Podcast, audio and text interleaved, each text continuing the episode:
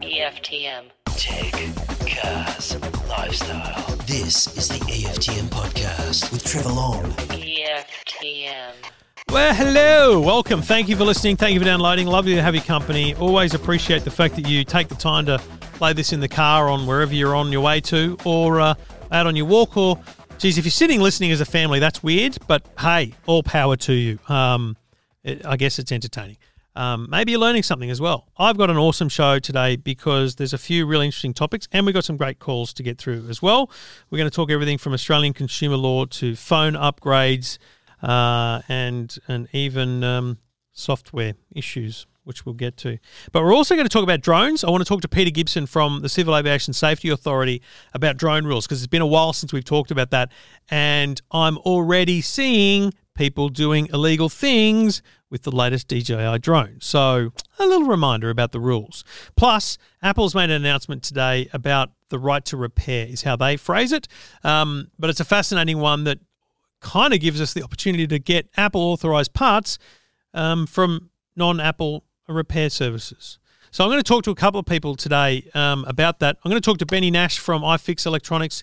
Um, we've spoken to him many times before over the years on the radio show and here on the podcast um, about his views on that, and he may not know about it already, so we'll break that to him. But through serendipity, I think is the correct word. I've also got today time with a bloke I've been literally trying to get in touch with for a couple of months. I th- at first I thought he just really didn't want to talk to me, or he thought I was weird, or he thought I was an idiot, or doesn't like me. But I don't know why he wouldn't because I don't know him. But he's a TikToker. But that would be an awful thing to call him because actually he's just a, a brilliant uh, IT genius who repairs devices and products like phones, similar to what Ben does. But the way he presents them on TikTok is the most entertaining content I've, I've experienced on TikTok, and I really love it. And I wanted to talk to him about TikTok and um, what it's doing for him and his business in repairing things. So we're going to talk to Max Hawker a little bit later on the show as well. Um, if you want to get on right now and see what I'm talking about, um, pause the podcast, go to TikTok and search for Max Hawker. You can do this on the web if you don't have the app. You can just go tiktok.com forward slash at, so the at symbol, Max Hawker. Um, and he's got 107,000 followers and a lot of videos repairing devices. Trust me, watch them. If you don't have a smile on your face after watching it, I'll be blown away. Seriously watch a few and listen because we'll have Max on the show a little bit later. Um, get in touch anytime, uh, and we'd love to hear from you. As always, here on the EFTM podcast. EFTM. You're listening to the EFTM podcast. EFTM. Oh, by the way, the cat's out of the bag. Um, we're giving away a car. Ha! It's crazy. And I, I do actually think I've lost my mind um, because I bought a car, brand new car. Went to a dealership, bought a new car. It's in the garage downstairs, right below me right now. Um, the competition permits have been submitted. We've got approval for Victoria, New South Wales. We're waiting on South Australia, which then gives us the rest of the nation. Um, the competition should launch on August, sorry, April the 12th. Um, it's a Hyundai i30, brand new, active. So it's a it's a not bottom of the line model. It's a thirty thousand dollar car, and I'm going to give it away. That's what I'm going to do. Just going to give it away. It'll be similar metric to what we did with the PlayStation and others, but really quite simple. You just need to be an engaged member of the EFTM community. That's what I want to reward, and that's what I want to grow. So it'll be a sign up to the newsletter approach, and then there'll be code words here in the podcast. There'll be some on the YouTube. There might be some on socials. There'll be some in the man cave. We'll be everywhere across the six weeks that we're going to run the comp. I can't wait. Such a fun thing to do. Such a great prize, and I really hope it goes to someone that's a part of the EFTM family here, um, you, the listeners, or the dedicated readers, but otherwise someone who just deserves and needs a car because it's it's a thirty thousand five hundred dollar car, um, which I got from McGrath at Liverpool. Thank you to the people at Hyundai head office in Australia for um, doing good work on the numbers because I couldn't afford to pay thirty grand, but I did had have to go to a bank and withdraw over twenty thousand um, dollars, and it's the biggest thing I've bought for the business. Actually, yeah.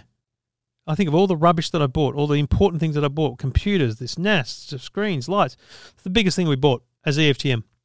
So I'm really excited to do that just because it's fun. And as a part of that, um, where we've got an app coming. So there'll be a whole bunch of things happening over the, the weeks ahead, and I can't wait to do all that. So if you want to know more, all you got to do is stay here, stay listening, jump on the Man Cave on Facebook, and make sure you are reading and uh, subscribe to the newsletter, the Man Cave newsletter on the website, because those newsletter emails, they're critical. That's where you'll find some of the clues and whatnot to get yourself more entries in the draw. Anyway, that's still to come. Uh, let's get on with the show.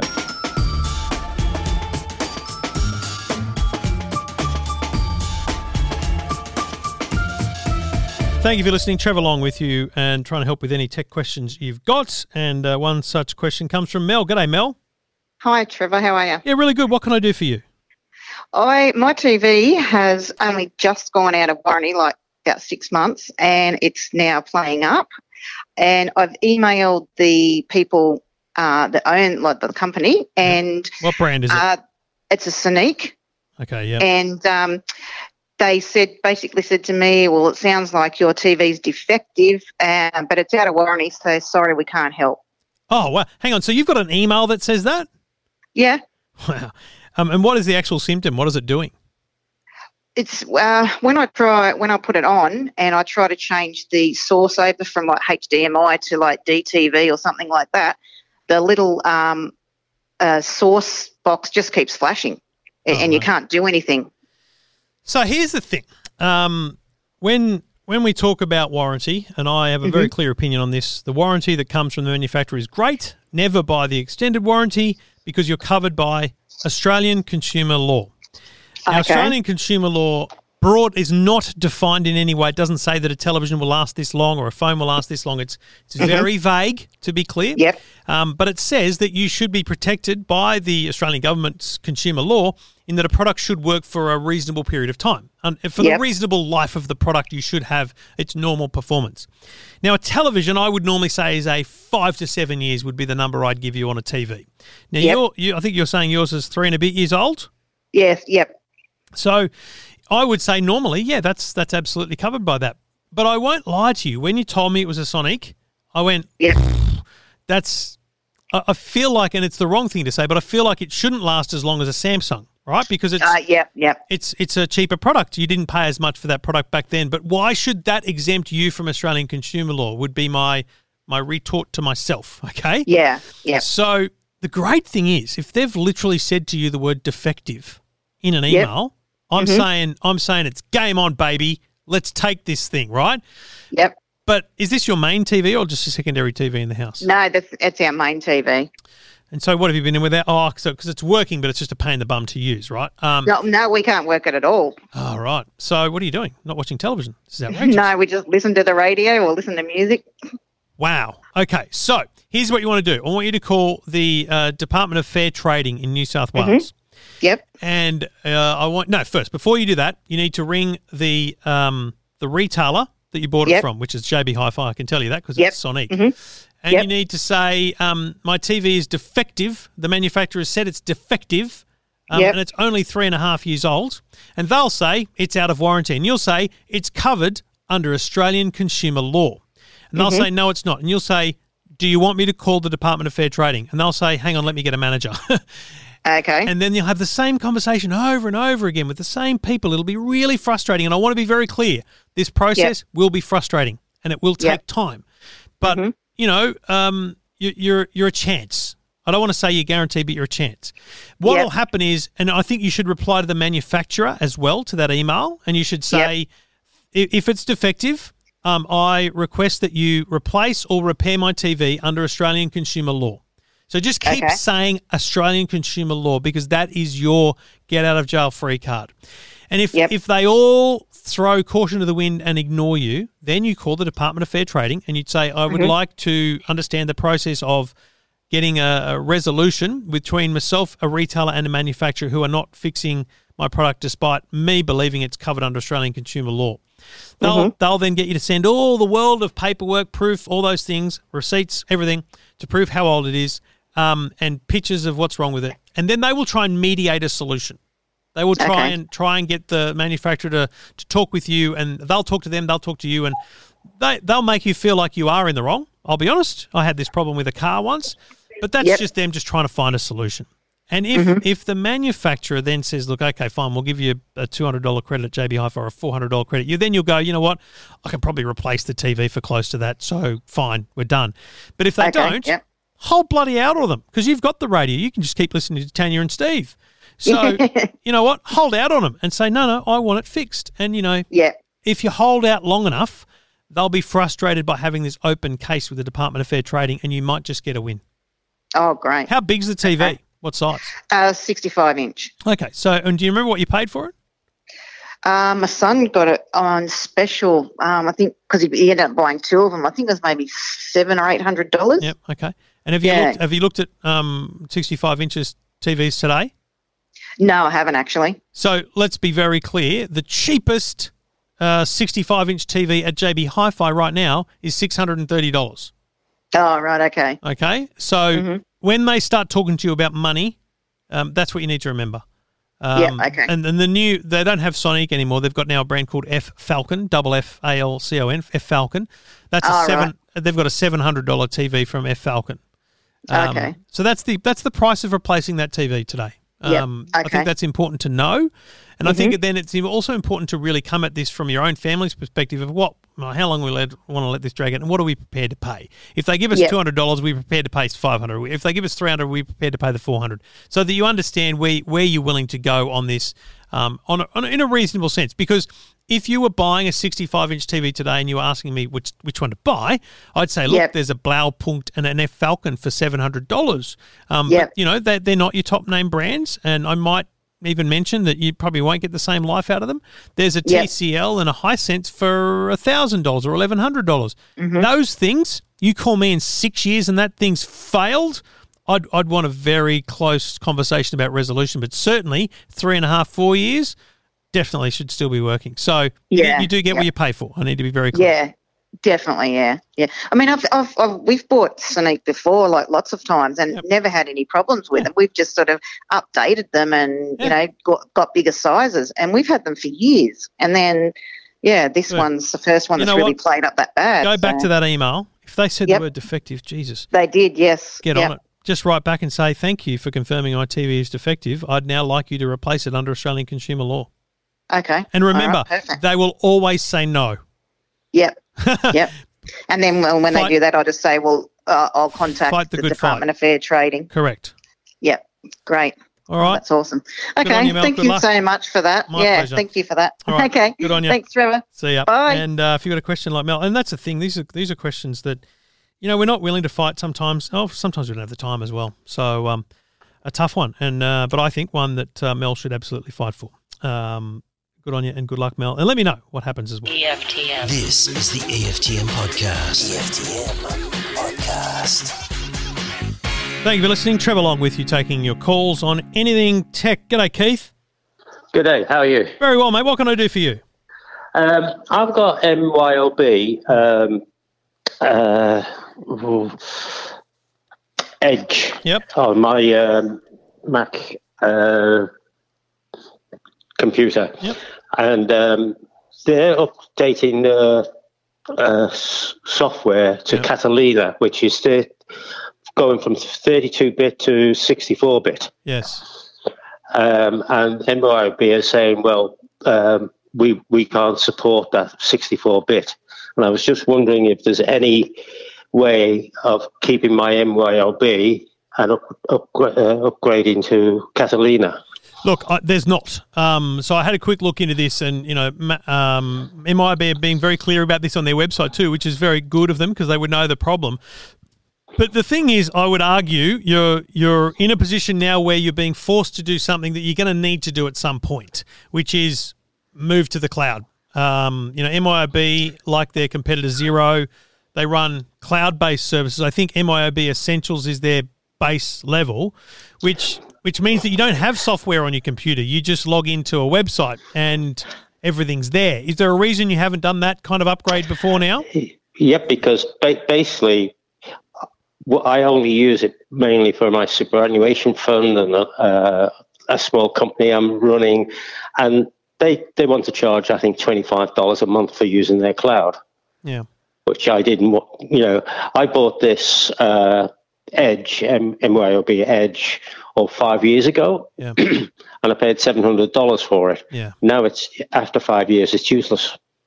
I, I hear If you. I if I if I, if I want to keep uh, up, like I, I should upgrade my computer for security reasons as That's, well. and that's this is my biggest problem. The challenge here is that I don't want to have you not upgrade to Catalina because you it's, not going to just be about software anymore. It's going to be about a bit of the security issues as well.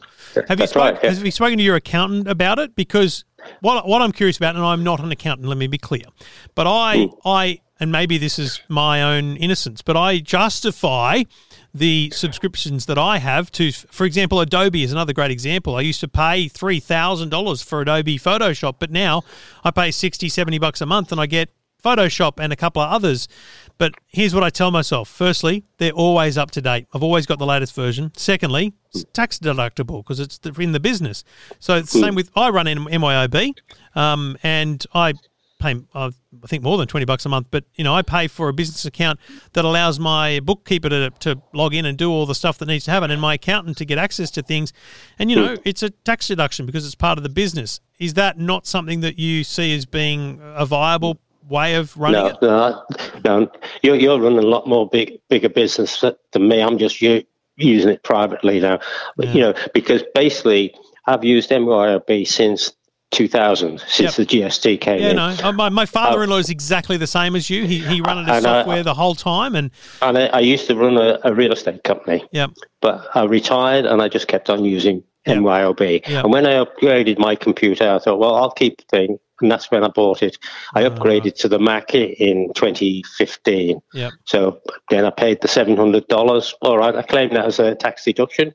Yep, okay, no worries. But basically, it's only a small uh, private business now. The, the PTY Limited Company Yep. is, and I, I run the super fund. But what I have done, I've, I have spoken to my accountant, um, and we are working ways where I can. Um, I'm probably going to close down the company, so I'm probably get rid of that part of it. Yeah, right. And the super superannuation thing, we're organising something run, else. through but- something else. the other thing is MYOB, God love them. They, I don't think they moved weirdly uh, and ironically, given our conversation, they didn't move fast enough to the cloud. They clung on to that software that they had, and they were, you know, Xero, which is their biggest competitor, took you know huge market share off them. Uh, Quicken Books, there's a bunch of other services that that will do what you need and may well be a lot cheaper. For example, um, it put, it wouldn't work for your super thing, but before I moved to MYOB, I was using a thing that was only like it was less, a lot less, like 100 bucks a year, and it was just for my invoicing, so I could send invoices and keep a track of it. So there's plenty of services out there, and I guarantee you that they all will have a migration of your MYOB data. So hmm. I would spend a bit of time looking at services that will take the data out of MYOB that you can upload and cost far less than perhaps MYOB do. But Keith, unfortunately, hmm. the, the other thing I'd say is don't don't be forced into the Catalina upgrade. The Big Sur will continue to run and it will get security updates for at least another year or two. So so it's not that you need to do it today. Yeah. So hmm. so even though Catalina is available, don't rush to it. Keep doing what you're doing and work slowly and surely on the right solution for you to move on from your MYOB subscription. Yeah, I'm just annoyed with MYOB as well. You know, I, I can imagine totally because you've paid seven hundred bucks for it.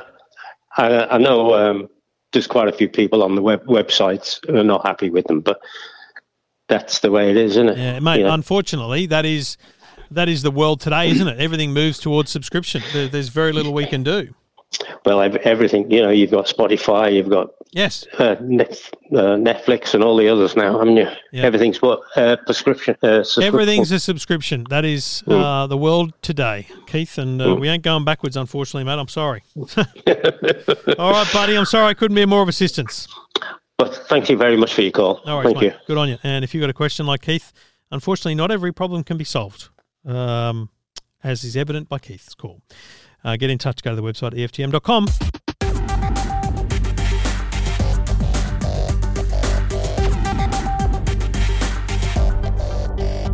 Trevor along with you and uh, happy to take your calls. Send me an email. Go to the website, EFTM.com. We'll, uh, we'll get you on the show. Now, curious um, little new product hitting the market very soon. And I, while I love my drones, I absolutely love having one at my disposal for those moments where I, I think it can make a great photo or a great little shot or whatever it might be.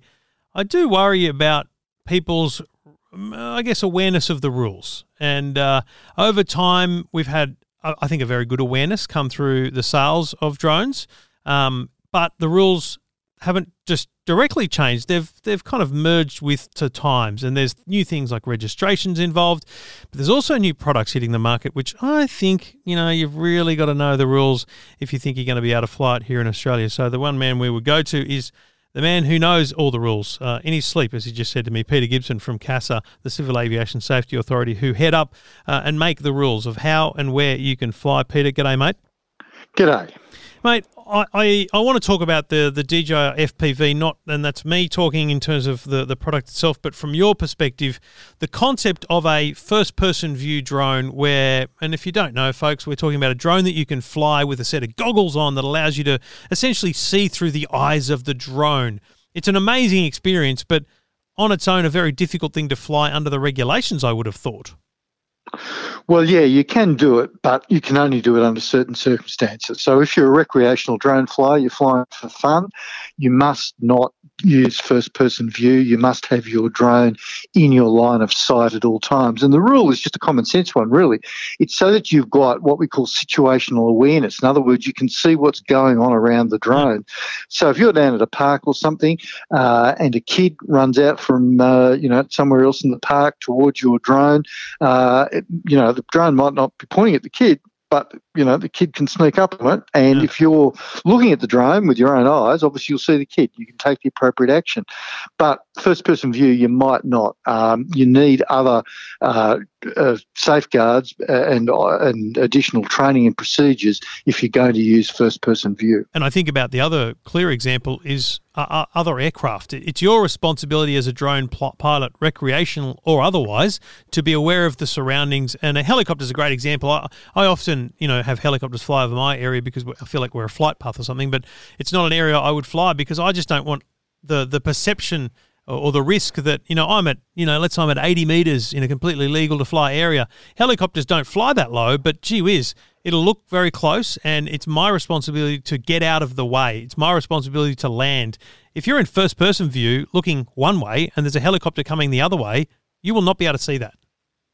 Yeah, well, that's exactly right. And there are there are places around the country where you can be, as you say, quite legally flying your drone, but a helicopter uh, may enter that airspace Yep. again legally as well. They do it. They're legally operating. Everyone's legally operating, Yep. but uh, the responsibility is on the drone owner and flyer to be aware of the uh, presence of the helicopter and to take the appropriate action, which is to bring your, your drone down until the helicopter's passed. Uh, so, yeah, that's a really, really sensible, important um, uh, uh, example there. And, and again, it highlights that if you're just flying for fun, first person view is a no go area. But if you want to do that, you can get into other categories of flying where you put procedures in place where you can do it. So, what are those procedures? I mean, just broadly too. We're, only talking top line here. There, there's obviously the registration of drones, but that's still recreational. Is it licensing yourself to be able to fly these? Is that the next step you'd have to take? Yeah, well, I mean, that's if you want to get into it and do it properly, yep, go and get yourself a license and uh, you'll uh, do some training and you'll be able to do all these things hunky dory. One of the keys to first person view, of course, is often having an observer. Right. So, you know, you're flying the drone, obviously, with the goggles on, uh, but someone else has got the situational awareness. They're just looking at, at the where the drone is and can see 360 degrees around it. So that's one of the precautions that you learn to take. And there's obviously other procedures as well, but um, but uh, you know, in the normal course of flying for fun, they're not the sort of things you want to get into, which is why we say no to first person view. I guess the the problem is a lot of people will push, and I, you and I talked about drones when they first came out. We talked about the regulations, and they have essentially not they've not changed really. The, the rules haven't changed, but they have become more defined, and I think we've been more clear about what is allowed and what isn't. Um, in, in over the course of time, is FPV one of those areas that potentially sits grey grey in its sense that it was never really perceived to be a recreational thing. That the the spotter, for example, I can imagine seeing someone's video and them saying to me, "Yes, no, I had my my wife was there as a spotter." Is that an exception, and, and therefore they're not subject to a fine, for example, or is it um, a grey area where they're they're just going to get that, that solid warning of, of what they need to do and, and how they need to take precautions? Yeah, well, the difference is that for recreational flight, for flying for fun, we don't uh, expect anybody to, to have a set of procedures and follow those procedures. Yep. You, are doing it for fun, but we do expect that when you get into rec- into a commercial uh, and organisational flying, that you actually do have set procedures that you're following, so that you um, uh, you get the right safety outcomes. And for first person view, you'll have a set of procedures for doing that. So that's why we move first person view into that category. Uh, so, so you're saying first person view does not exist in the recreational category. You're, you're essentially not allowed to do it. Yeah, correct. That's right. Yep, yep. Steer away from it. If you want to get into that, you need to move up into the commercial slash organisational category, where yes, it can be done uh, and is done often, uh, but is done with a nice set of safe procedures that guarantee you'll get a good outcome. What, what um, where are we at with the, like CASA's movement in terms of fines? I remember there were some obviously some high profile cases we, we, we were made aware of. Um, you know, the Bunnings sausage sizzle. There was a few others. Um, Pauline Hanson was one of them, where there was talk of what we saw and what was potentially on the edge of illegal, and, and a lot of fines were d- dispersed over a course of time. But wh- is it common now for you to be uh, dishing out fines on drones, or is it is it petered off because the rules are kicking in? Do you think? Yeah, look, it's it's not common. We don't issue many fines each year. Um, I off the top of my head, I can't exactly no, remember how many fine. last year, but I, I, think it was in the vicinity of about 30. That's right around the country, yeah. so it's not not many all, not many at all. Uh, although COVID obviously impacted yes. on a lot of things, yeah. um, but nevertheless, I mean, our, our, aim in most situations is to, um, in the first instance, you know, obviously look at the circumstances, but if we can, to uh, counsel and educate the person to say, yeah. okay, this is what you did wrong. Now, this is what you should have done, uh, and you know, if if you approach it in a cooperative, sensible manner, then we will respond in the same way, right. and you far less likely to get a fine. Yeah. Obviously, if it's something really blatant, like flying down the flight path of an approach to yeah. a major airport, uh, yeah, you're going to find yourself. All your trouble. cooperation ain't going to help you there, buddy. no, no, because I mean that's just damn stupid, and you may indeed end up in, in the courts. Um, but uh, but in normal circumstances where you've transgressed the rules, but it's you know an area where we can see you weren't quite sure what you were doing, or it wasn't deliberate, you know, then we would much prefer to uh, to go down the path of uh, of talking through the issues and making sure you've got a good understanding of the rules for the future, than uh, than whacking you in the wallet. Do you think, given that uh, one of the biggest drone companies, uh, especially from a consumer point of view, DJI, have released an FPV drone, um, you know, the, the team at CASA will need to be a little bit more vigilant on the monitoring of things like YouTube channels and, and social media because it's very obvious when it's an FPV video. I think from the from the ones I've seen. Um, will you will you need to because early on you were you were jumping on the comments and things, kind of letting people know it was it was you know not potentially a, a, legal flight. Do you, do you think you need to up that a little bit over the over the months ahead? Yeah, we probably will. You're absolutely right. Um, and look, we don't spend our days trawling through YouTube, but nevertheless, if uh, if we come across stuff or someone brings it to our attention, we certainly do look at it, and it certainly can and does form the basis of uh, of action. Um, so uh, yeah, bear that in mind. That uh, you know, we, we if we come across it, we will look at it. Uh, and yeah, I think we will we'll need to be looking at it. I mean, what it highlights really is that we'll need need to do more education and information yeah. in the area of FPV. Um, and, and, and at the end of the day, that's what the registration of drones is really all about, is giving us a better capability to be able to get directly to the owners mm. of the drones so we can target stuff. So when we've got an issue, say FPV, we can whack out an email to, you know, um, at the moment we've got 20,000 commercial and organisational drones registered with us. We can whack out an email to 20,000 people and say, look, here's the issue. Here's what you need to be understanding. Here's a new YouTube video we've created as education or whatever it might be have a look. It's um, unlikely the, the, FPV is going to be your first drone, so they're likely to be on your database uh, as a registered user, you would hope. Yeah, yeah, that's right. Um, so, uh, and look, and eventually when we move to uh, to recreational uh, uh, drone registration in a few years' time, you know, the same thing will apply. We'll be able to get to people more effectively and easily. Whereas now, of course, we can spray stuff out over social media and yep. Uh, advertising and so forth, but of course, you don't know whether you're actually reaching the people who have the drones. So you know. let's talk about registration then. I'll be honest. In my head, uh, we we'd reached the point where you needed to have a registration of a you know consumer drone. Are we not at that point where it's a requirement yet? Not for recreational, fly okay. fun, no. All commercial and organisational. So, if you're using it for money or you're using your drone as part of, uh, you know, a, a, community group or police or fire brigade, whoever they might be, whatever it might be, uh, surf lifesaving, they've all got to be registered. Yeah. As I say, we've got about 20,000 registrations, a bit more so far. Yeah. Um, probably a few still out there that aren't registered, but you know we're getting there slowly. Um, and the plan is to move in about 18 months, two years time to uh, bring in the uh, recreational registration as well.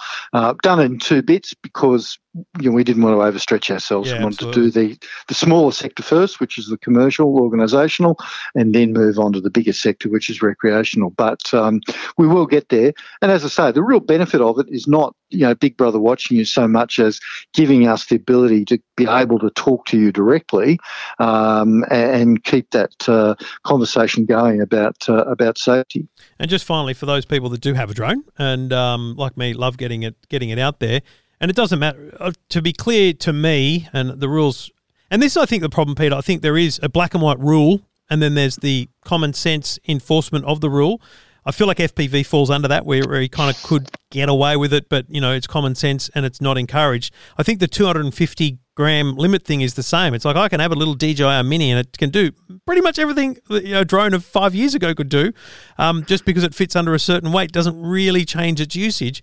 The rules haven't changed much, have they, mate? It's really keep away from people, buildings, roads. It's keep to a, a height. It's uh, don't fly at night. It's download the Open Skies app and other ones and find out where you can fly legally because the apps these days really do tell you where you can do it. And from there, it's those simple tick boxes around what I'm filming and, and who's around me that, that keep me legal.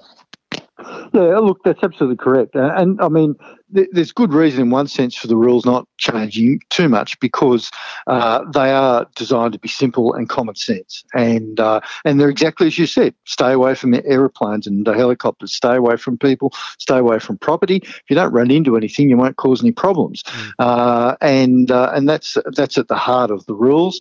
Uh, and of course, as you said, any one of those uh, apps, the free apps there, they tell you if you're too close to an airport, they'll say, this is a red area, don't fly here.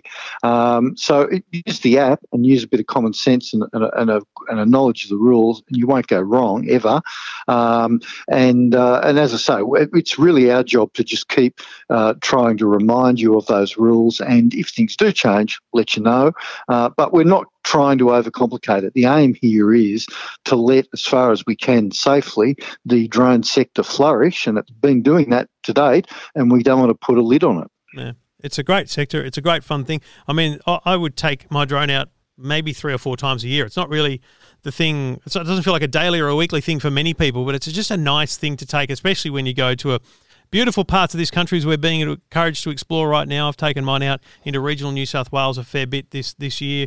Um, it's just lovely to see the the world from another perspective, and it's actually not hard to stay legal when you're doing it and still get beautiful photos and videos. So it is a fun sector to be involved in, Pete, because you're obviously dealing with the the heights of commercial aviation, right down to mum and dad who uh, just want to take a photo from the air of a beautiful property they're staying at or, or they own out in the bush. Yeah, well, that's right, and we and, and our intention is never to stop anybody doing that. And ninety nine point nine percent of the time, you can do that really safely and easily. Well, no, it is. It's a fascinating space. I love talking to you because you're, you're passionate about the the space and keeping it safe. And uh, Pete, thanks very much for keeping us abreast of where we're at today. Thank you. EFTM. This is the EFTM podcast. EFTM podcast. Now, when we have questions about what's wrong with a device, how to fix a device, and the old chestnut, what happens if I get water in my device? There's only one person we go to, and that's Benny Nash from iFixit Electronics up at Erina on the Central Coast of New South Wales, um, who's been doing this stuff for many a year and knows more than I will ever forget about mobile phones and repairs and the like. So I've got him on the line. G'day, Ben. Hello, how are you? Yeah, real good, mate. Now, I, I think this will probably be breaking news to you, but Apple have today announced that their independent repair program has expanded to Australia. Now, here's what that means from what I understand, and then I'll get your thoughts. And just for everyone listening, this is the first Ben's hearing about it, so bear with us. But as broadly I understand it, people like you who know how to repair phones and make a business out of it can apply to be part of the Apple independent repair program. You, as an individual, can then be certified as a uh, as a repairer, and you can then get access to and buy uh, Apple first party uh, genuine spare parts. Um, is that a good thing, uh, or, or does it not matter to you?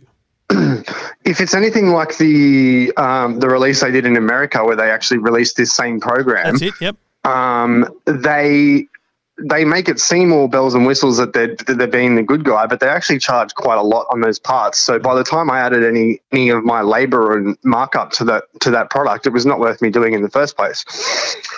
But so, and what I understand, because I, I have had some conversations with them about it, it, it gives you the option to provide first or third party um, uh, parts. So let's say I send you an iPhone um, 10s with a broken glass back.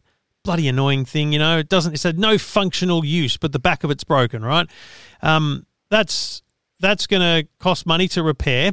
Um, and you have the option, if you're an Apple independent repairer, to say to me, the customer, do you want just a glass back or do you want an Apple genuine product? Um, does that not something that you think many people would take up, or is it not worth your while? Well, what they what if if you were going to fix that aftermarket, you'd be looking at probably like mid three hundreds. Yeah. But if you were going to go through Apple uh, through a genuine Apple part, you'd probably find it's going to cost you around six or seven hundred bucks, and Apple will Apple will end up undercutting that and charging four or five hundred. So Oh, so If you're saying if, gonna- I, if I take it to an Apple store, it'll cost 400, 400 or 500. If I take it to you, it'll end up being 600 because you've got to not only charge for the part, but Correct. the labor as well. correct. So But App- basically, Apple will Apple will always try and make themselves look like the good guy and say that they're advertise that they're letting us buy genuine parts, but in reality, it's not really worth doing because by the time it reaches a consumer, it's too expensive. what's the percentage of devices that you fix that are actually within two years old? Or is it more older ones that you're fixing with new screens and stuff because people are going, I'm going to give this to my kids now, I better repair it?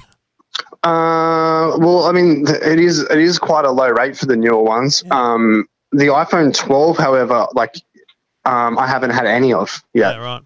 Do, do you reckon that's because it's bloody, what do they call it? A d- different style of glass of some sort? They don't even call it glass? Well, or is it just the iPhone? The iPhone 12s are quite locked down. So if if you actually change the battery in them, if if I change a battery in them, you lose the battery health app.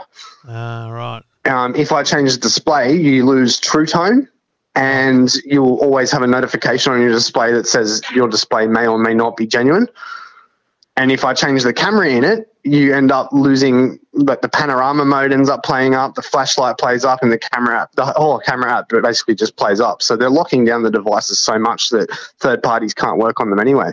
So, do you think this then, this announcement is actually a move towards let's let's just envisage where six years in advance of this, there's now an iPhone 15, um, and you know you're you're getting requests for 12s and 13s and 14s. You kind of by then you will need to be part of this program because you'll need to get those genuine parts.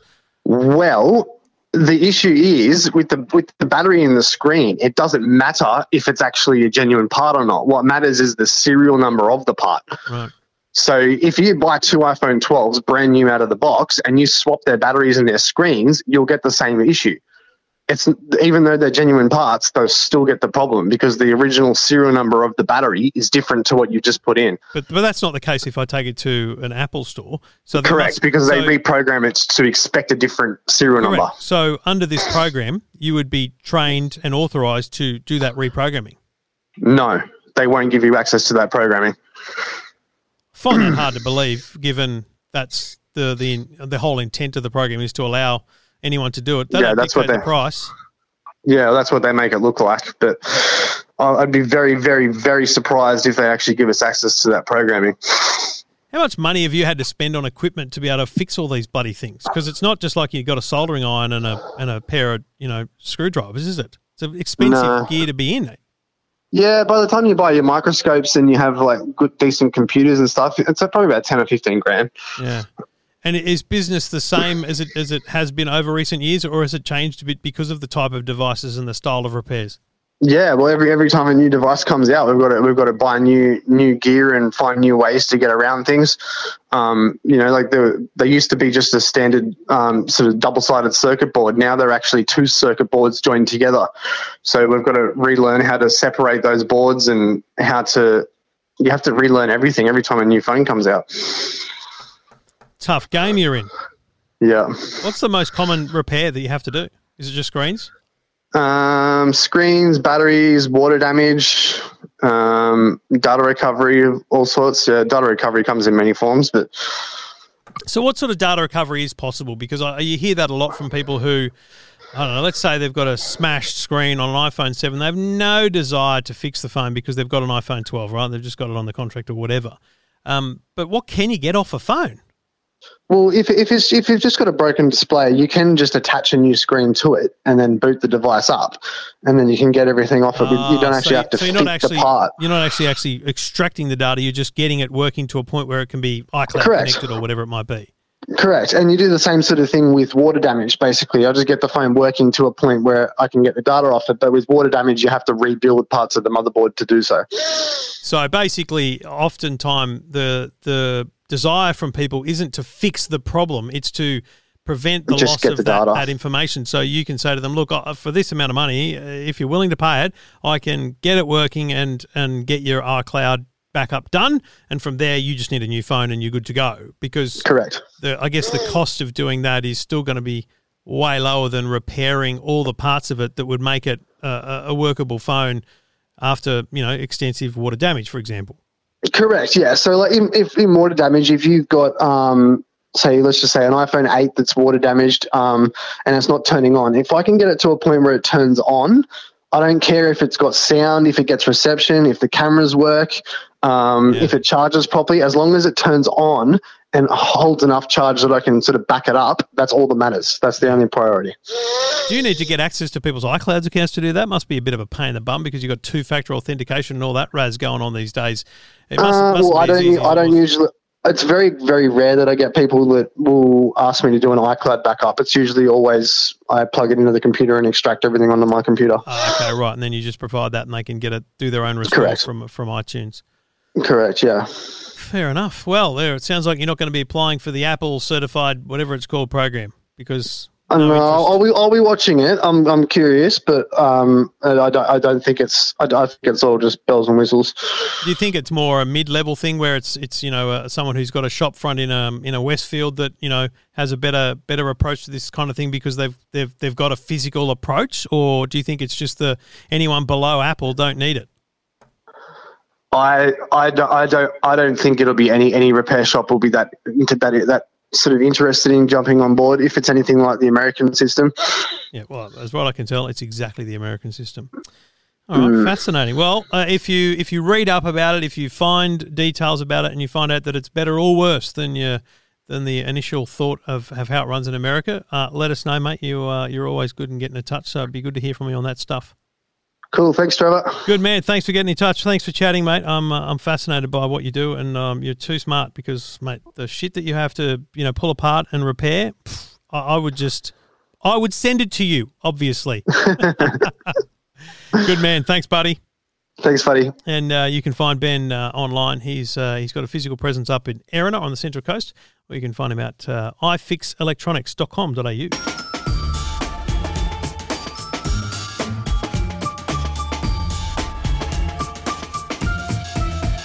Get in touch anytime you want. Just go to the website, EFTM.com. Uh, click on Ask Trev. My favourite type of, of request comes through. It says, I feel like I could be wasting your time. No, I'm telling you, no. Because if you think it's a waste of time, there's other people that are going, nah, mate, that's a good question. So, uh, someone with such an email is Dean from WA. G'day, Dean. Hi, Trevor. How are you, mate? What's going on, my man? Ah, the world of phones, mate. iPhones in the family. Yep, you're, you're, you're, you're deep in the ecosystem, are you? Rightio. Yeah, too too too far committed now. Um, and of course, teenagers now who are whinging about the fact that their iPhone six, heaven forbid, is not up to scratch for all the apps and details and even what we need to do with them. And so you say to them, back when I was a boy, and you pull out a rotary dial phone, and I say, keep in touch with your friends using that. exactly. Good luck to you, I say. Yeah. So rather than me invest too much money in their phones, what we'll, we're looking at, wife and I have a, uh, uh XR, mm-hmm. both of us. Yep. Quite happy with that. Probably don't need to upgrade it because it's fine and functioning well. Thinking of giving the girls that, and then of course looking at upgrading our phones. What I'm trying to do is I don't need anything pro. I don't need a mini. I'd be looking at an 11 or a 12. Mm. What I'm trying to look at is features and benefits. And am I wasting my time trying to spend another 300 or 350 bucks on the 12 over the 11? What's the big advantage I should look for? Because over two phones at 700 bucks, I don't really need a new phone anyway. Can you help me? What should be the key focuses I'm looking at to make my mind up on an 11 or a 12? Well, the key focus here is keeping your uh, your daughters happy. Let's be- let's be honest. well, they're definitely going to be happy. I sure. mean, everyone says happy wife, happy life. You kidding me? It's happy kids, happy life. But anyway, Correct. Well, I've got a house full of females, so I'm just trying to keep all of them happy. mate, so, honestly, the, the problem you've got is going from the 10R to an 11 is the world's most incremental jump. Although there's some camera benefits, okay? Because the 10R yeah. um, single little lens camera. Um, you know, nothing fascinating there. I'm pretty sure, as I recall, the iPhone 11 has the dual camera. You know, so you're getting that wide angle camera. Great, awesome. Um, but honestly, you're not going to notice a difference in in those phones unless you Yep. take a lot of photos. You're going to really love that wide angle. It is very cool to have, but that's the only Yep. big step in in that device. Um, the iPhone 12, let's be clear, is you know it's it's a solid year older than that, which makes it two and a bit years older than the 10R you've got. So there's definitely a speed performance issue there. I think the the screen is much better. I think the size in the hand is better. I think the the screen looks better because it, it goes further to the edges. There's a bunch of um, physical benefits and visual benefits, but again, in everyday use, I doubt you'd notice. Um, yeah. Okay. So, you know, it- Is the 5G worth it? I read No, about the 5G. not all. looked at the maps. Not No, at the moment. Okay. That probably answers part of the question because I thought that could have been one of the other advantages. Oh, look, You're you nearly know- saying to me then, apart from photos, I could just go and buy another couple of uh, XRs maybe and save the money and just get on with life. Well, yeah. I mean, the Yeah. other the, so a 10R is eight hundred and forty nine dollars. Yeah. But, but let me be very clear: the iPhone SE. So have they got sixes or six pluses? Uh, sixes. The iPhone SE, which is available today at six hundred and seventy nine dollars, brand new from Apple. Get it in product red; they'll love it. It's beautiful. Is the Yep. exact same size as the six. It's the exact same physical shape as the six. The button is still there, but the Yep. camera is improved, and it's the guts of an iPhone 11. Oh wow. Okay. So that because part of the issue is the the apps now aren't upgrading, Exactly. of course, because the new Spot you know, on. And that's- that's terms. why So it's a- that's the drama we've got with those older ones. That's not teenagers whinging. That's a genuine concern for anyone using Yeah, an iPhone yeah. 6 that does download apps. So my Yep. my son has an iPhone. Uh, I'm going to say 10, 10s maybe. Um, and I've told him, mate, that's going to last you until year 12. You got to get four years out of that thing because it will still get all the apps in year 12. Uh, you know, Apple has like a five to six year cycle on these things. He'll be fine. Um, yeah. Okay. The iPhone SE, so the, your daughters, here's where your daughters have mucked up. They haven't said, Dad, this, we, we prefer a bigger screen or we need need a bigger screen. They've, they've just said the apps don't work. So the iPhone SE is going to absolutely solve their problem. It's a great phone. Your, all your existing accessories will work. You know, 679 bucks each.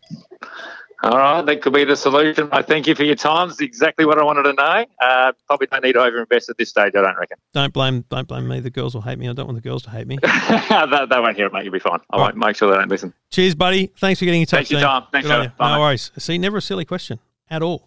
Um, just doing our best to save everyone money. Anyway, um, if you've got a question, go to the website, EFTM.com. EFTM. You're listening to the EFTM podcast. EFTM.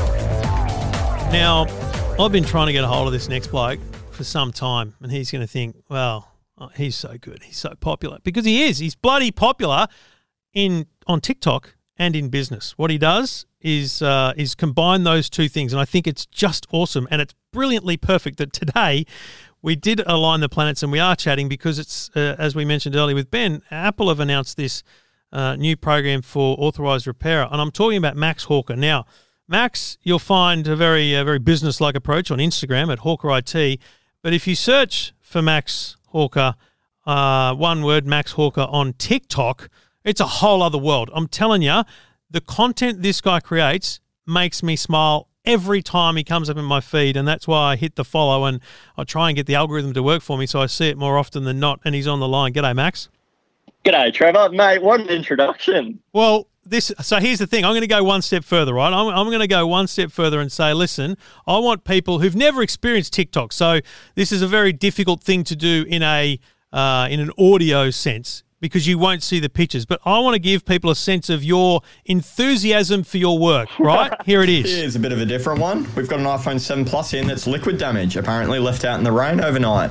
Opening it up, it actually doesn't look as bad as I thought it would. However, I can tell by these adhesive tabs that it's been taken apart before and this sticker on this screen here. With the display assembly FPC cover off, we can see inside here and it doesn't look bad at all. We've got it connected to my DC power supply and by switching it on, it's sitting at 2 amp, which means there's a short to ground. I know there's a short circuit on this logic board because when it's connected to DC power supply, it shouldn't draw any power until it's told to turn on. I'm going to take this iPhone 7 Plus logic board out of the housing, have a physical look at it with my scope and see where the corrosion's at. With the logic board out, can you tell me where the corrosion's at? Hmm? With the corrosion cleaned up, we can see this dude here is gross as. Looks like those capacitors are part of the backlight circuit. They're going to remove that capacitor and I reckon we'll get a boot. With that gross capacitor gone, the short's cleared, the phone's boot. That's another successful repair, mate. That's the best ever. I love your enthusiasm, Max. I love it. I appreciate it. I appreciate it big time, mate. I couldn't actually hear anything on my end there, so Oh, I'm not it quite was your- sure which one you. So it was your most, I think I've scrolled, it's your most popular video. Um, 848,000 people have watched this video about an iPhone 7 with water damage. Um, it, it's staggering to me that you could make a little video in what appears to be your home office. I don't want to pry, but you know, you made a lot of videos. No, no, for sure. Um, and and you can get 900,000 people watching a video. Does that not blow your mind? Um, without uh, humbly, it really does. Uh, it's quite full on. I've never seen uh, like first and foremost, I've never seen anything um, the, like the organic reach that TikTok has actually provided. Um, it's absolutely crazy. I kind of miss like not miss out as much, but by the time I got involved with business in late 2015 and I jumped on Facebook and all that kind of stuff, um, there was already such an emphasis on pay, and not not that I'm against paying for advertising or anything, Yeah. but the organic was already kind of um, the boat was gone. I missed Yeah. the train Yeah. um, to say so in such a way. Yeah. But um, with TikTok being such a, I mean, it's not really that new in um, But it is in the grand scheme. It, in the- it is. You're it is. right. In, in yeah. its in its in its reach and its growth, this is the time. But here's what I'm interested in: how far back? How long have you been doing TikTok? Because if you look at your videos, um, a they they look kind of normal TikToks early on, and then suddenly I think you found this vibe about just documenting a repair, and For it sure. seems like that's where it took off. Did you ever? For sure. Like, did it? Was it obvious that it took off, or did it really just happen Um, randomly? So I've done just over 100 videos and I've been posting for around about nine months now. And um, what I noticed is, uh, first, I came across TikTok way back in the day when it was Musical.ly. Um, Yep. And I didn't, even that was, I was still running a business at the time, but uh, there was no um, tool there or no need for me to really lip sync um, a song. Mind you, I did uh, post a couple back in the day just because I like creating content um, Yep. as well, mate. It's not just um, for the business. I really, I think um, all the tools that we've got, whether it's um, LinkedIn or Facebook or TikTok, to be able to create, uh, show your personality through uh, content. There's a lot of different avenues there. But um, but really, what happened, mate, is um, I tried a few different ways. Like it probably took me about um, maybe eight to fifteen videos to really work out what um, what kind of grabbed um, people. And that, not that I was after. I'm not after the metrics, mate. I'm not after whatever the biggest views are or anything. I want to be able to um, to have fun while doing it and also have a purpose uh, to doing that. So it, it's all good having fun, but if no one's consuming it, Yeah. then Oh, I mean, yeah. it kind of affects the fun as well. So so it's a bit. It would be like you doing a podcast, mate. Not even though if you are fully enthusiastic about it, if no one's listening, there's not much inspiration there. So I it- say it- that every single week. I say, listen, I just need to know you're out there. I mean, I, I know Yeah. the metrics. I've got them, and you get them in a views. But it- it's not quite the same. A view and a listen is not quite the same as a as a as a viewer and a listener. Yeah. Um. And, and I think that's fascinating because I, I keep looking at TikTok, going, oh man, what what should I be doing? What could I be doing? But then I go, there's no just no way it fits into my my style and, and what I do. But you've I, I just find it fascinating that you've now grown to a to a page or an account that has over hundred thousand followers, Yeah. um, with 1.3 million likes on your videos. blows me away. And you can publish a video of you doing a repair on a screen or, or whatever. And mate, to be very clear to people, and this is why you need to watch these videos, just just to understand what I'm talking about. This is not a bloke that just gets a screwdriver and opens up the back and switches the battery out. The the equipment you have blows my mind. Like you've got a laser thing that cuts the back off phones. You you Yeah. can you can remove what appeared to me to be a, a, a resistor or a thing on a circuit board that's the size of a bloody smaller than a grain of rice and put a put a new one in. It's, Yeah, for it's- sure. It's proper skill. No, I really, I really, I, once again, I humbly do appreciate it big time, mate. I do think um, what um, people like myself do on the board level um, rather than component level, and that's not to shoot anyone down, mate. I was component level for a majority of the case. What do you mean? What's the difference? Um, what does that mean? Component mean so I can replace a screen and a battery. Yeah, so component level, any of the components of a device. So whether you're replacing, whether it's a computer, where you're replacing like um, in a laptop, like a keyboard or a display, um, trackpad, uh, hard drive, for example, Mm-hmm. as opposed to what you're talking about, which is the um, components that- or the parts that are actually on um, the circuit board. So um, yeah, circuit level. So things like you just mentioned, a resistor, perhaps a capacitor, um, IC, which is uh, the little chips you see. They look Yeah. like little uh, blocks. That's IC just means integrated circuit. Um, all these things do obviously they have their purpose and they have their job um, to make make it all work. So it, to have a trackpad is one thing, but you've got to tell that trackpad how to do its job, and that all comes down on the circuit level of things, which is what you're talking about when I'm um, replacing those um, tiny bits, uh, using all those um, tools that I have, uh, as you've How seen many in those bits videos. have you mate. got? Because there's so many bits. Like, are there bits that you have to order one on one, or do you have For to sure. keep ten of everything? For sure. So there's um, items that uh, break commonly. So, for example, I don't want to lose anyone here, but there's a particular um, charging chip in um, well every device, uh, as far as I know, that have um, that need charging. They would have some kind of circuitry that en- enables them to do that. But particularly with um, the iPhone, popular iPhone series, we've got a chip um, called a TriStar. So essentially, that is really common to break. Um, just sometimes it gives up on life, it seems. But particularly, what I know, yeah, it, it's not. I don't. I'm not in this bandwagon where I believe it's engineered in that way. I think that um, when people are taking their phone out of um, their home, plugging it into their car on the way to work, and all these kind of things, perhaps that. I, I mean, I don't. Yep. I don't know. At the end of the day, Trevor. But those kind of things, um, that's a particular chip that fails all the time. So for something like that, I'll carry brand new ones on hand all the time. Um, and then other chips that are once off, I very well have uh, what you would call a graveyard or just a place where all my dead boards go to um, oh, of to sit there, and I'll I'll harvest those chips or those parts from those as need be. Which, it, mm, like I'm saying, it could be one or two offs.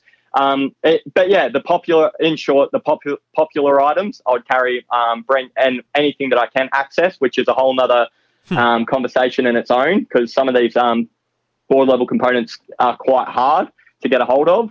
Um, but yeah, you carry the ones that are popular that you use all the time, and the ones that you don't, then you have to kind of MacGyver it in such a way and hopefully come up with a, another solution. We'll come back to your, your videos in a second. I want to talk about this, the story of the day, which is Apple announcing their uh, independent repairer program is coming to Australia. Now, this is a program that's launched uh, a couple of years ago in, in Europe and Canada and um, and America, um, which basically allows smart geniuses like you to say, I know how to fix stuff. Um, I want to be certified as an Apple repairer. And I want to be able to offer my customers official Apple products. It feels like to me, remember the used car sales? It's like Repco For would sell an oil filter, but Toyota would say, no, no, use Toyota parts. And we're like, yeah, but a Repco one's just fine. Thanks. I don't need an oil filter from Toyota. It sounds like that to me. Is it the kind of thing that will have an impact or that you need to be part of? Do people care what the part is or do they just want it fixed? Um, this can become quite a big conversation, but in my opinion, for one, uh, full disclosure, I haven't looked into that um, news that's come out. If it's anything like the programs that's come out um, in other places of the globe, like you've uh, mentioned, it's not something right now that, or I could see in the future that I'd be interested in. And re- really, the the big thing here is, I'll give you a bit of a um, example. If I have a um, new mother, she's had a child for the last two years, and she drops her phone um, in a pool or something like that, and it becomes water damaged. Those, as far as I know, I, I will stand corrected if, if I'm incorrect here with these um, new programs coming out in Australia. But as far as I know, Apple um, or any manufacturer really won't offer that kind of repair. So they'll just say your your device is damaged. You need a new logic board. Yes. And unfortunately, Trevor, when you need a new logic board, that means your data is gone. Yeah. So, for example, for someone in my shoes that can um, fill that gap in the market and provide that um, service that Yes. otherwise an authorized repair center can't, that it, it- it's that's why I would not ever get involved with something like that. Plus, um, there, there's a lot, a lot more. That's only one example that I could really give Yeah. you right off the cuff. But I think essentially, your your, a jo- prime your, your goal is to find the gap in the market to excel in, so that when people have those unfortunate incidents, and really a lot of the time they don't want. Is it the case they don't want to repair the phone? They just want to make sure they don't lose their data for their. For sure. So with water damage in particular, it all comes down, like just going on this example, it all comes down to how severe that water damage is. So sometimes I'll open up a device and I'll refer to it like a biscuit or something because you'll look at it and it'll just be a ball of rust, mate, pretty much. Yeah, so it, it comes down to can I get this device? Because with all um, mobile devices, for these days, you need them to boot up to the home screen to then Yeah. unlock those devices in order to get them to either communicate with an SD card Because, or a because all the data is the data. securely, and Apple talks about Sure. security and privacy. Yep. It's not like you can take the hard drive out of an iPhone and put it into another one. It needs to be Correct. done through the actual device itself. For sure. So, for the example, like let's say someone leaves their laptop on top of their uh, car, they take off to work, then they realize, oh bugger, I've um my car, my laptop's fallen on the road. Their laptop's toast. Typically, unless it's got BitLocker, um, which then the customer needs a key to that. Typically, what the customer can do is just hand off that um, laptop to any old tech, and anyone worth um, worth your time should be able to remove that hard drive, plug it into a computer, and away you go. Devices aren't like that. We need the device, like you've mentioned, the device is encrypted. We Yeah. need it to boot up to then be able to unlock the device with the passcode or Yeah. um, password.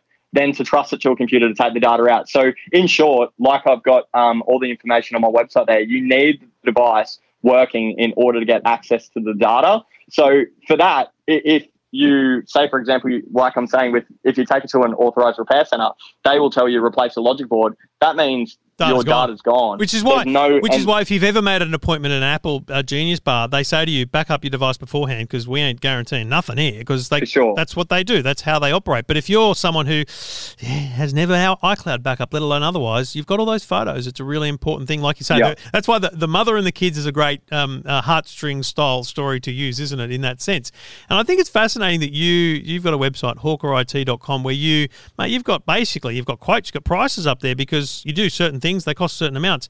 It's it's a very open model that you have. It must appeal to people that they can just literally post you a device. That's your model is mail it to me. I'll get it sorted. For sure. So predominantly, I've been operating um, for around about five years now, and predominantly all my work. I live up um, in North Queensland in the Whitsundays, and um, I have a- life, hey? Uh, it- it in the a Whitsundays. Oh, get the violins out. yeah, I know it's bloody terrible, mate. But um, it is a fantastic part of the world. I've been here for a majority of my life, and really, um, the goal from day dot, even before IT, mate, I always wanted to build a business and be able to sustain a dream of the Whitsundays dream. Just live up here, go Yeah. fishing by the weekend, work um, my ass off throughout the week, and um, build something that I really enjoy doing. And evidently, that's ended up uh, for now being IT and w- what I do um, for my customers and every day, really. But um, but really, what with that heartstring story and everything that we're saying there, mate, I think um, I just it's a it's not so like don't get me wrong. It's not so much that I'm giving you the worst case scenario and that's a heartstring I'm playing on. I can't tell you the satisfaction that you actually get Yes, with yes. that particular scenario where someone does need a hand with that and you're actually able to give them that result where otherwise they wouldn't be able to have those photos back. Now, now of course, everyone can be. What I would recommend to everyone is get on the train of being able to back it up, whether that's through um, iTunes or Smart Switch or even through cloud um, solutions, whatever you can. Get on the good foot, but in, in the event that otherwise it goes backwards, um, definitely feel free to hit me up. But like I was, um, like you actually mentioned, or or I was going on about, locally, I've or that's where I built my business, mate. And it's really in the last um, since this TikTok thing has um, it, it's hard, Trevor. I don't want to not give TikTok too much. I don't want to give it too much credit because, uh, and this is me being straight up honest with you, mate. I put my, and I really hope this doesn't come across the wrong way. I put my bits, myself and my business in the position to be able to create content to then work on TikTok um, out of serendipity. I never planned on TikTok coming along, but because it has, and I've been able to utilize that tool, now I'm doing these repairs nationwide, which is always, this has always been part of the plan. Part of the plan has been become um, a big wholesaler and retail uh, retailer for repairers like myself. Um, that's for computer and um, device related um, products. And then not only that, to also offer this mail in thing. The, the dream of of living in the Whitsundays and being able to build and, and once again I don't want to come across too cheeky here, there's only so much that a area can provide, and especially a town of. I mean, I could totally. be misquoting Mate, this, you- but you there's could- only. th- But you could pick Yeah, sorry, Sydney. You could be in Sydney and Yeah. still struggle because there's 55 different people sure. doing this job. So it doesn't matter whether you're in Timbuktu, the Whitsundays, or a big city. There's only a, there's a physical limitation to having a shop front, let alone having a business in that area. So the ability sure. to create something that is national and brilliantly and and almost accidentally use a platform like TikTok to build sure. it is uh, mate that's just fantastic because i'm assuming this has been your best year of business ever. Um, you know with those mail-ins coming in because you don't even know what's coming do you? You don't even know how many are coming this week. So, so the way I've got it actually set up, I've um, so I, I try and automate it as much as I can because after this all kind of popped off after about um, well, like I said, I've always wanted to get into mail-ins, and then after I started posting, and like you mentioned, some of these videos have gone absolutely crazy. And I'll actually um, just correct you on one of those um, videos there. You said up to uh, eight hundred thousand. My biggest viewed video on there is one point eight million, which to me is. Uh, to even to be able to capture that at it, and seventy five percent of those views have come from within Australia. i was going to ask even- you whether you've got that analytics because that's yeah. I see it now 1.8 million. Very- and other so, another yeah, so- other iphone 10r rear dis- display and rear glass very simple Yeah. Yep. Yeah. So something like that, if you just, uh, I mean, I'm very, I haven't looked at these analytics in a while, but if you work out 1.8 million and 75% of those 1.8 million, some of them could be repeat views, sure, but 1.8 million, 75% of those are Australians. That's a number that I couldn't, um, I couldn't even fathom before, mate. I'll be dead honest with you. My website would be getting 300 views tops Yeah. um, every month uh, prior to TikTok, and now um, I'm hitting up to upwards of 10k in a month. Which Yeah. it, it, it, when you live in a town of 30, 35,000 people, and a third of that It's coming. Um, I always say to people yeah. because I, I um I'm so um hmm, shall we say anal about stats and data that I have a I have three TVs on my wall here in the office. One of which is my security camera, so I can see it's at the front door. One of them is playing the TV, so I can watch TV, and the other one is just Google Analytics. Because I always Yeah. look at it and I go, oh, there's 55 people right now in my store. Well, you know, Yeah. like I think about it that way. You think there's physically, if there was this many people in a physical place, people would be going, "What is he doing?" And that's that's the great thing you can do because, mate, you obviously work alone, and this Yeah, it is, is. is it, is it right to say that because you work alone, this gives you a bit of a connection too? Because I feel like you're you're essentially performing when you're making those videos, so you feel like you've got someone to to talk to, but it's actually yourself and mm. TikTok. Reason why I just said wow, Trevor, is um, like I said, I've been doing this for five years. I've never had anyone even mention that aspect to me. It's something I've only um, I might have mentioned to my big brother or something like that, but it's something I've only ever kept to myself. And to be honest with you, I've gone through. Uh, I think being uh, the word can sound a bit grubby to me sometimes, but I think being an entrepreneur can sometimes um, sound really pretty upfront. But once you get involved with it, the honest, the true reality of it is it's pretty lonely It's lonely, at the best yep. of times. Yep. Um, and I think um, to add on to what you were saying there, there was there's definitely been times where I felt incredibly alone. Um, despite whatever successes or um, or trials and tribulations I've had throughout the years, yep. There's, there, there's been plenty of times where um, I have felt quite alone. I've since been over that. It's not TikTok that's got me over that. I mean, after doing something for five years, you better hope that you're still not feeling alone. I can't imagine that's um yeah, it's not too good for your um mental health there, mate. So th- these are early um earlier days, perhaps at the two two to two and a half year mark where I um went through those feelings. Yeah. Um, but to answer your question, um, which absolutely baffles me that you've even um, come up to that, mate. It definitely it gives me such a sense of, even though I'm here by myself and I've always loved it, it gives me a whole nother reason to love it and to be able to share my work with people. And not only that, mate, I've got a great, um, I've got my little sister and my um, little brother and an older brother, so I've got awesome siblings. I've got awesome friends around me that um, definitely cheer me on in what I'm doing. But um, it, it's a different kind of sense. So, uh, say for example, if I try and explain to a mate uh, what's going on, like my best mate Sean or something like that, what's going on with um, a device, he'll be interested and engaged with me. But it won't be so much like um, a conversation where with something like TikTok, I have people that, even though they're random, it's almost like they're reaching out to me to know more about my job, and that gives me a whole nother reason to get involved with it. So that's not taking away. Everyone around me has is a product of where I'm at today as well. Yeah. But um, the, the sense of community is what I'd uh, what I'd pref- uh, pref- uh, refer to them as. Yeah. Is um, it, it blows me away, mate. And to have that, um, like you said, a, just over hundred thousand people that sit there and um, perhaps some casual watchers. There's a definitely a core there that absolutely um love watching my videos. I'll get even just i I'm sure you've experienced it, Trevor, where you get people reaching out to you going, "Hey, I just wanted to reach out to you and tell you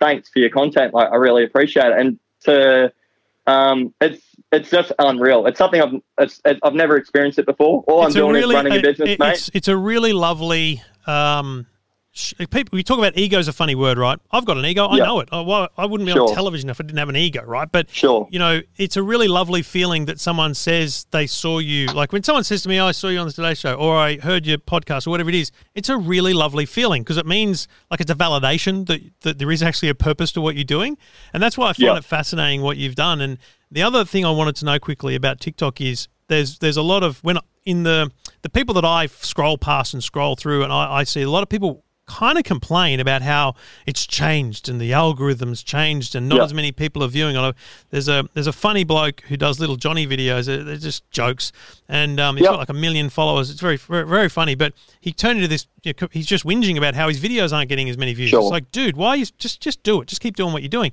But is the algorithm a problem in that you know getting that exposure is is harder even when you've built the audience? Because that's the problem I have with Um, Facebook, for example, as you mentioned. If you're not paying, you're not getting, and so Sure. is, it, is it tending towards that way though? TikTok as a platform. I, I would still think it's early days for me to have that um, have an opinion on TikTok whether um, the organic is going out of it. I still very much think um, even Facebook, uh, regardless of whatever your opinion is, it's trying. Obviously, the metrics do matter to a sense, especially businesses, but You can't not, be that- there. Yeah, exactly. But uh, this is a really hard thing because I think at the end of the day, if you really love what you do, which is should be at the core of why you do it, eh, like not to get too deep here, mate, but that should be at the core of why you do anything. It shouldn't really be about how to, um, how many views can I get, how many followers can I? Because you can you can have 10 million followers and they kind of care about you, or you can have Mm. a hundred fanatics that live by what you say. And to me, I mean, I mean uh, it's hard to compare those metrics. But Oh, mate, uh, you I- are talking my language. I, I say this all the time to people about. We have a little group on on Facebook uh, called the Man Cave, and it's I don't I don't care that it's only two thousand people out of the eighteen thousand who like the page. I'd I'd prefer that it was two thousand really highly engaged and respecting Sure. people rather than a million people who are just whinging at each other and don't have a real understanding or respect for what what I do, let alone what everyone else does. It's it's a fascinating world when you work in um, when you're working on something as specific as you do. Yet you're branching out into a very public-ish um, uh, For sure. platform like, like TikTok, and I, I, I just love what you do. I, I really think that what you do. The, the last thing I want to know is it's a 60 second video where you sum up what you do to something. How long does it bloody take? Like, what's the average As- repair time? Because I'm assuming it's not when I'm- 60 oh, seconds. so when I'm no, so it all depends. Repairs vary, but I'd probably give or take between an hour or two, Yeah. depending on the repair. Some can blow out, mate. Some you can go down a rabbit hole, and Yeah. once you've committed to that rabbit hole and you want to get it solved, sometimes I look at the clock at uh, two o'clock in the morning or something like that, and I'll go, "Oh, geez, I've just burnt X amount of hours. This is definitely not ROI positive now." Yeah. But once again, uh, going back to that met- uh, talking about metrics, it's not always about that. Um, if I'm committed and I know that I can get a solution, the hours, sure, uh, it, it can cause a bit of a problem, especially um, like you mentioned, I am only one person, but I don't have anyone else here helping me. So it can cause a bit of lag and a bit of a flow on effect. But if I know that I can get something solved um, and it's only a $180 repair compared to the next one um, being a lot more money for a shorter amount of time, I'm not going to brush that aside. It's just a, it, it's a matter of can I get this solved, and is there going to be value for the customer? And it, it, as corny as that may sound, the if the answer is yeah, it's well, let's get this sorted. Sometimes I've got to brush them apart. Other Yeah. times I've got to come uh, come back to them. But uh, I'd probably roughly between that hour to two hour mark from start to finish um, would be a good time frame uh, for those more sophisticated repairs to get them um, done across the line. And then um, obviously there's a lot more that goes into it than that. Yeah. But yeah, that would be a very rough amount of time uh, to knock out one of these repairs. Well, somewhere in a drawer downstairs here in the EFTM office, I've got an iPhone 10 or 10s with a smashed back glass. I'm going to send it to you, and you're going to charge me double for the repair because I've taken I've taken half an hour of your time. I told you we'd talk for 10 minutes, but I just I love what you do, and you're you're a great talker, and yeah, man, I'm just fully engaged in what you do, and I appreciate you you spending sure. so much time with me because you've got a job to do and get back to. But mate, No, uh, Awesome. I I appreciate the opportunity. Honestly, uh, do Trevor. You're the first person to reach out to me and say jump on my podcast. So thanks for being my first, mate. I hope it's uh, the first of many, and um, I'm more than happy to jump on any time and give you a, a bit of a chat if you're ever after that. You're a good man. You can follow Max on uh, on uh, TikTok, Max Hawker, H A W K E R, and uh, go to Hawker IT, uh, one word dot com, hawkerit.com, and um, send him your gear that needs fixing. Good on you, Max. Thanks for the chat. Thanks, heaps, Trevor. Enjoy the rest of your day.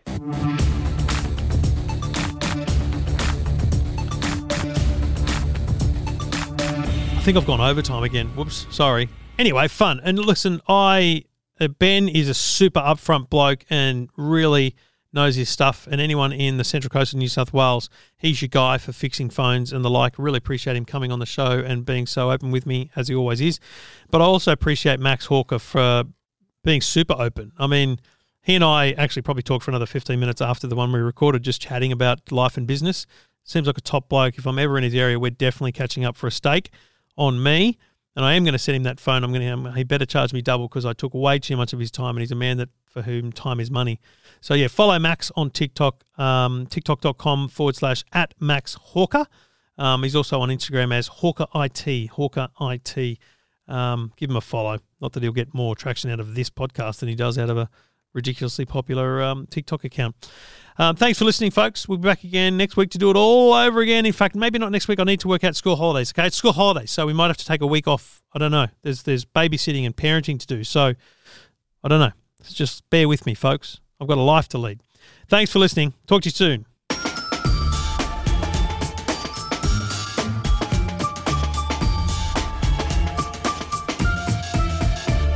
You know what I haven't done for a while? This.